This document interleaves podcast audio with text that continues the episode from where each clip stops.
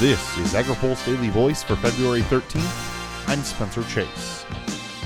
President Donald Trump rolled out his fiscal 2019 budget on Monday, and it included plans to cut $47 billion from food and farm programs over the course of the next 10 years. Unsurprisingly, ag groups weren't happy. To say that this budget is disappointing is an understatement. That's National Farmers Union President Roger Johnson. He said Congress should reject the president's budget proposal. More than anything, the budget proposal reflects a clear misalignment of the government's priorities compared to the actual needs of the American public. It's a harmful and short sighted plan that should be quickly rejected by Congress.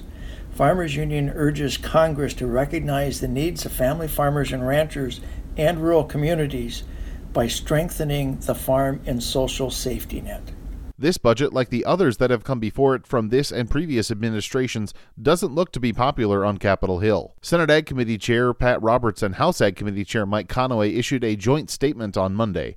The two said the budget would not prevent the committees from writing a new farm bill. Roberts and Conaway say they are committed to maintaining a strong safety net for ag producers and continuing to improve the nation's nutrition programs. Senate Ag Committee ranking member Debbie Stabenow said Trump's proposed cuts would hurt American agriculture, neglect rural businesses, and leave families and seniors behind. Off Capitol Hill, other ag groups offered their distaste for the proposed cuts. National Association of Conservation Districts President Brent Van Dyke said the proposed cuts to conservation technical assistance just don't add up.